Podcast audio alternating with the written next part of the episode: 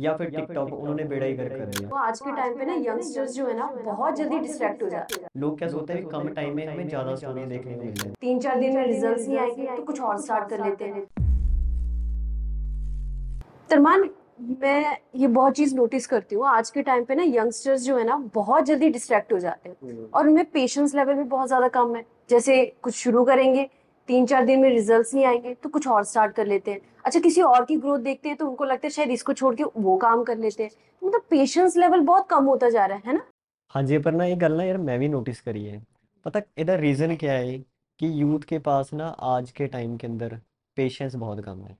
उन पेशेंस की मैं आपको एग्जांपल देता हूँ। आपने देखा होगा पहले यूथ क्या करता था? कुछ भी चीज़ सीखनी है वो यूट्यूब पे जाता था। और यूट्यूब पे आपको पता है कि एक दो घंटे की पूरी वीडियो देख के और एंड में बताया जाता है कि इसका रिज़ल्ट ये है। बट धीरे धीरे जैसे जैसे टेक्नोलॉजी बढ़ रही है, फिर फेसबुक आई, फिर वही स्टोरी कितने मिनट की होगी? बीस मिनट की। फिर धीरे धीरे इंस्टाग्राम आया, फिर वही स्टोरी इंस्टाग्राम पे एक मिनट दिखाने लग गए।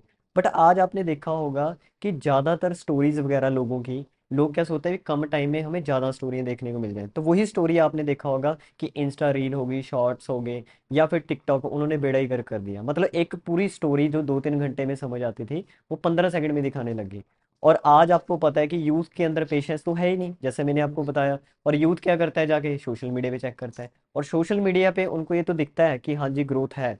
बट कहीं ना कहीं दिक्कत क्या आती है कि उसके पीछे बैक एंड में जो रियल लाइफ स्ट्रगल है ना, वो नहीं दिखती। ਤੇ ਉਹੀ ਚੀਜ਼ ਆਦੇ ਯੰਗਸਟਰ ਕਿਹਾ ਹੈ ਜੀ ਆਪਣੀ ਲਾਈਫ ਦੇ ਵਿੱਚ ਜਲਦ ਤੋਂ ਜਲਦ करना चाहते हैं मतलब छोटी सी वीडियो तो वो चाहते हैं कि साड़ी भी लाइफ फटाफट चेंज हो जाए ठीक है तो इसीलिए हमने एक पॉडकास्ट चैनल तैयार किया है जहाँ पे आपको बहुत सारी अमेजिंग पर्सनैलिटी के साथ मिलने का मौका मिलेगा और प्लस उनकी रियल लाइफ के अंदर जो जो चीज़ें फॉलो की हैं उनके एक्सपीरियंसेस वो आपको सुनने को मिल- मौका मिलेगा ओके, वाओ, ग्रेट। मतलब कि ये चीज़ें मैंने भी एक्सपीरियंस करी कि समटाइम सोशल मीडिया चलाते चलाते टाइम कब निकल जाता है, पता ही नहीं लगता। और दूसरी तरफ़ करियर की भी टेंशन होती है और सेम मैं, मुझे लगता है ये आपके साथ भी होता होगा। अगर आपके साथ भी ऐसा होता है तो हमारे पॉडकास्ट आपके लिए बहुत ज़्यादा यूजफुल हो सकते हैं, क्योंकि इस चैनल में आपको बहुत सारे अमेजिंग पर्सनैलिटी को मिलने का मौका मिलेगा, जो आपको रियल एक्सपीरियंस शेयर करेंगे। सो जल्दी से जल्दी चैनल को सब्सक्राइब कर I got a lot of shit to say, so I'ma do this every day. I'll be writing things until I'm fucking buried in my grave. Six feet deep under, but my body won't decay. Cause my messages are timeless, so they'll put them on display.